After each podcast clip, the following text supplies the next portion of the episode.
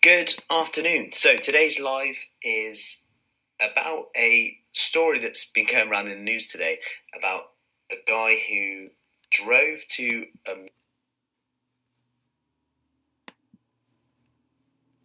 music festival.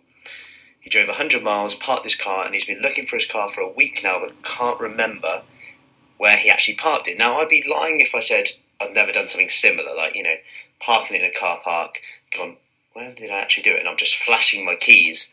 Hi, Judy. I'm just flashing my, touching the keys, trying to find a flash.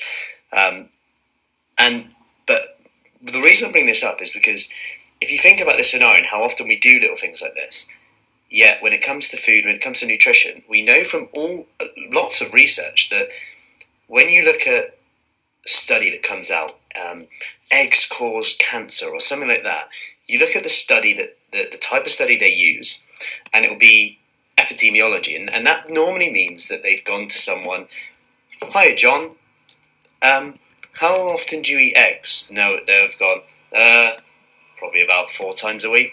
Cool. That's literally it. And and the reality is, is most people can't even remember what they had for breakfast yesterday or lunch yesterday. And the reason I'm bringing this up is not only is does this bring your attention to the reason why perhaps we should write things down or at least have some awareness, whether that's ticking a box to say that you've eaten protein at each meal today, whether that's just writing down what what you're going to have on the evenings this week so you have some direction. Like, if you think about it, it sounds really like laborious, but you're going to have to make that decision anyway. So why not make it when you're almost in a, a better informed place, like have more energy in that place? Because we do it with our diaries, meetings, work, picking up kids, stuff like that. We're always structured in that in that scenario, because otherwise it's going to be a headache and stress. You'll be like, where's that kid got to be? Where's that kid got to be? Where have I got to be at this time? Imagine never doing any of that.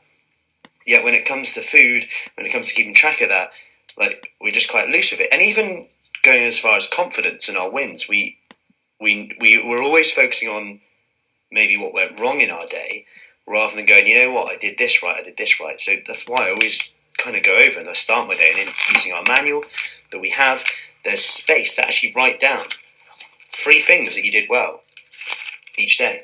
So literally today, what did you do well? Hi, Naomi.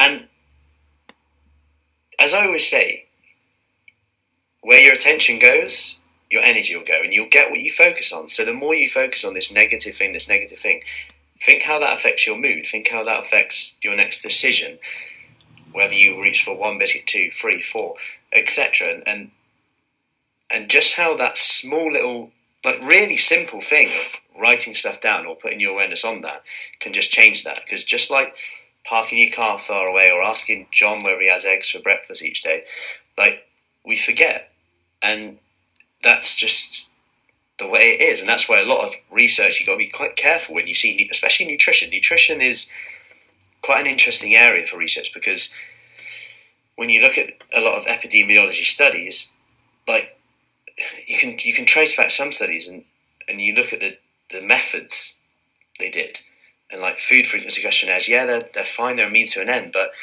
then let's replicate them in a in a lab where you look at actually what happens in the body, and you just you see something completely different.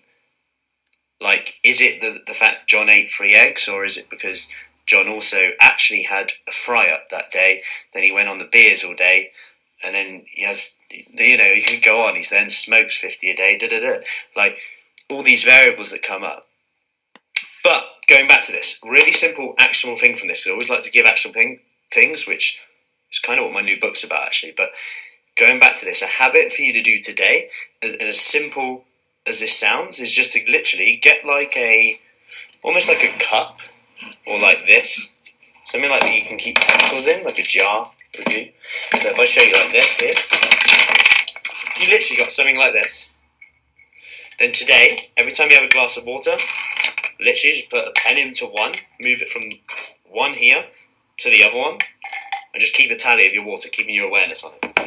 Sounds really simple, but when you can see something visibly, and if you want to go one step further, challenge the person opposite you if you're in an office or anything like that, or challenge, hopefully you're not working from from, from home like me, on your own.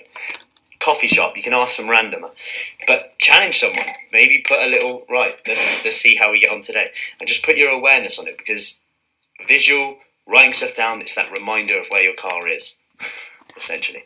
So, hope that helps. Any questions, let me know.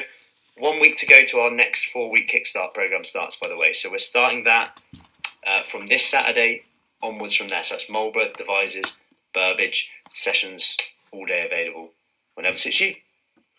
Hi, Angie. Hope that helps. Have a great day and speak soon.